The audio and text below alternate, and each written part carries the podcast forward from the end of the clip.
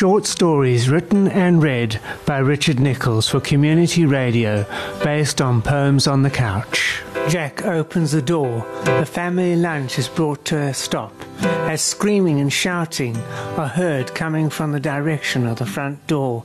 Then all goes quiet as a car is heard speeding off and the screaming can be heard in the distance. Jack is gone. The holiday turns into a nightmare and the police are called. A search turns up nothing. For me, no one would have even thought that a family member would be kidnapped and why. Yes, his dad works as a security consultant for MI5 military intelligence in London and deals with very secret documents for the British government. But who would have reason to take a young child, and in South Africa of all places, unless someone followed them from the UK and to here? I do not understand this. Why our little boy was taken was Pam's reaction to John as John tried to bring control to a very emotional time. No amount of reassurance by John would convince her that Jack would be found. Our happy holiday is turned into a nightmare that one cannot awaken from, and I watch as the stress mounts up for Pam and John Patterson.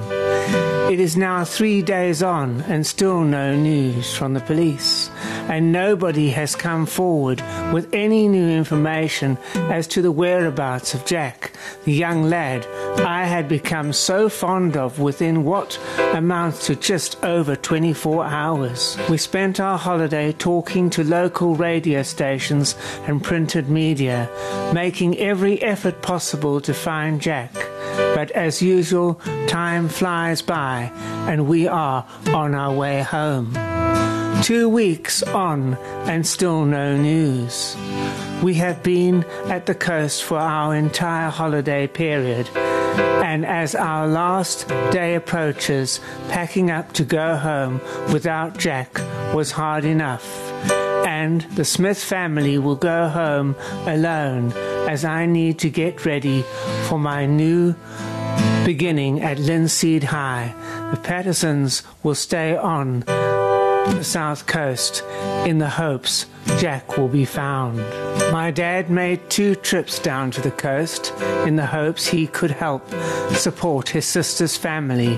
Finally, on the second trip, a young boy's body was found in shallow waters, turned out to be another youngster. The decomposition told the pathologist that the body was older than Jack's disappearance, and the DNA testing confirmed he was not Jack. The use of dental records sent over from England confirmed that the very badly decomposed body was 100% not Jack. This news unfortunately did not bring closure for the family as Jack was still out there. 9th January 2021. Finally, I start my first day of high school.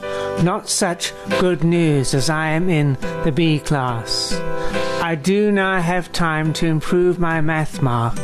Other news is still no Jack. Pam has gone back to England and took Jill, Jack's sister, with her. I'm finding the school not so bad. My class teacher for the year is John Catchpole. He seems fair and commands respect from all students. Those who arrive late receive attention. 300 lines. I will not be late for morning roll call. We leave the boarding house at 7:30 a.m. for the main school complex. We wake up at 5 a.m. This gives you time to make your bed, shower, get dressed for breakfast at 6:30 a.m. and place any dirty clothes in your personal laundry box with your name on it. All items have your name on them. Any items misplaced by you will be charged to your pocket money at a rate of 1 rand per item lost.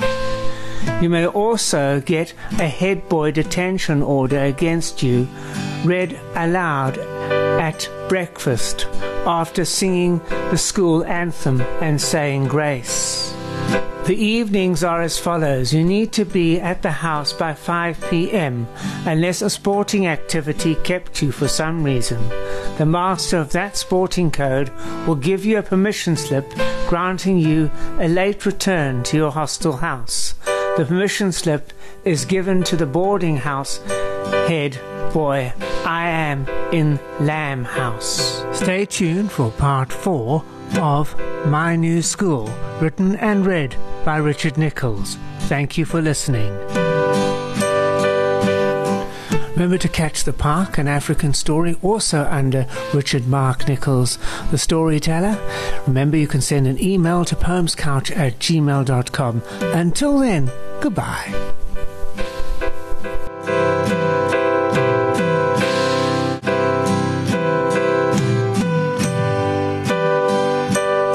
The script for this podcast and the previous one was edited by Graham Lee.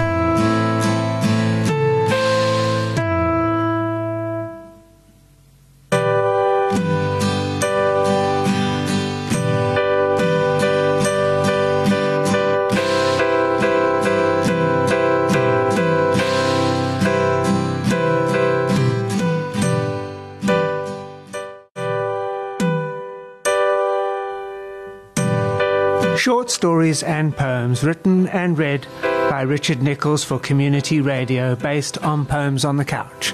Join me next time for another podcast when I will take you down a magical journey with words. Until then, goodbye.